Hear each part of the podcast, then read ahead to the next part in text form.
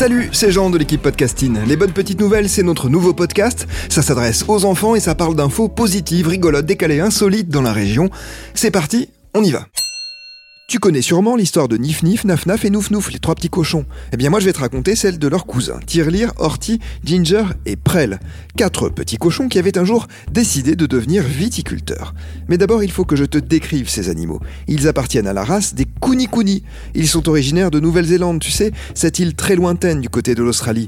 Si tu aimes bien le rugby, tu as forcément déjà entendu parler des All Blacks. Bon bah nos quatre petits cochons ne jouent pas au rugby, mais ils ont un peu des allures de piliers à l'ancienne.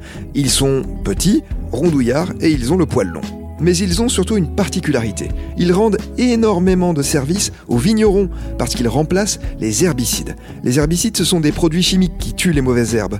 Mais le problème, c'est que les herbicides sont souvent mauvais pour l'environnement et pour la santé. Alors que là, avec ces petits cochons, on a une solution parfaitement naturelle.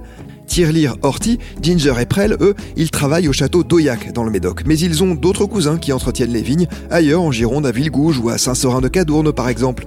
Tout le monde est fan des Kuni. Et en plus, ces petits cochons sont capables de déboucher le vin grâce à leur queue en tire-bouchon. Enfin, ça, je suis pas vraiment sûr. En tout cas, ce qui est certain, c'est que la Kuni Kuni Mania va permettre de moins polluer et en plus, on va rencontrer de temps à autre quelques petits cochons en train de boulotter au milieu des vignes. Et ça, c'est plutôt cool, non?